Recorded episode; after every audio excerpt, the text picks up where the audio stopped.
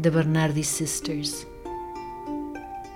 The garden has such a very prominent part of our childhood winter, summer.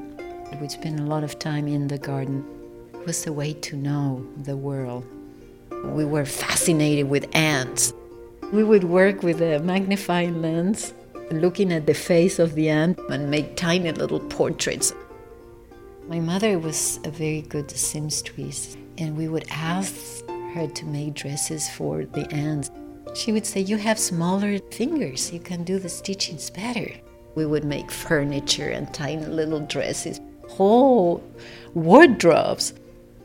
The following day was gone, and we would make very convoluted drawings of how the ant had taken it down to their ant hole, where they put the pictures. We even made perfume. for the ants. We would collect rose petals and macerate that with alcohol, and we would put close by where the ants would be. We are from Argentina. Both my parents died very young.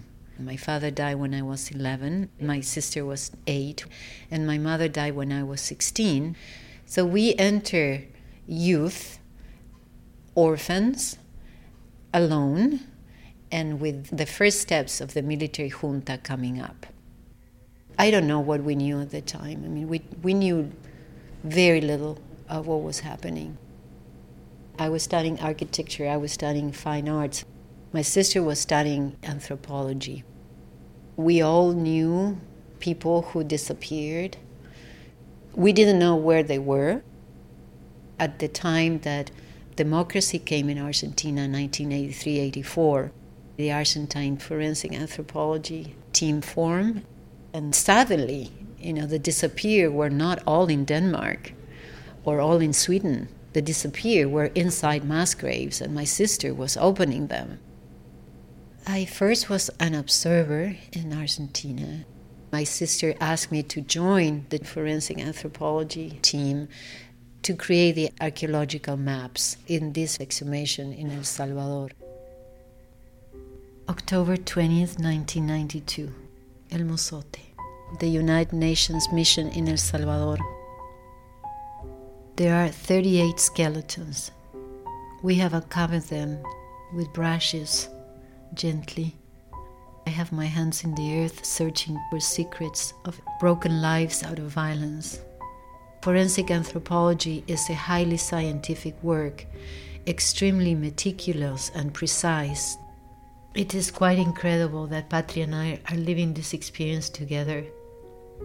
I look at Patri. We have the same hands, our mother's hands. Long fingers, bony fingers, they move gently through the earth. Patri is always quiet. Her body acquires impossible positions to get to the skeletons without disturbing them.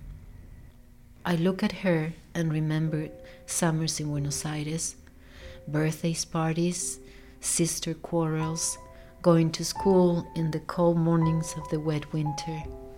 How did we arrive to being in this exhumation together? The Bernardi sisters.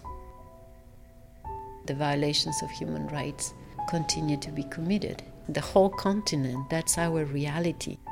We cannot resolve it, it cannot be explained, it can only be presented through repetition. This happened to the women in Guatemala, and this happened to the women in El Salvador, and this happened to the people in Colombia, and still is happening, and it is happening, and it's happening. And we wonder, like Garcia Marquez, when will end the hundred years of solitude?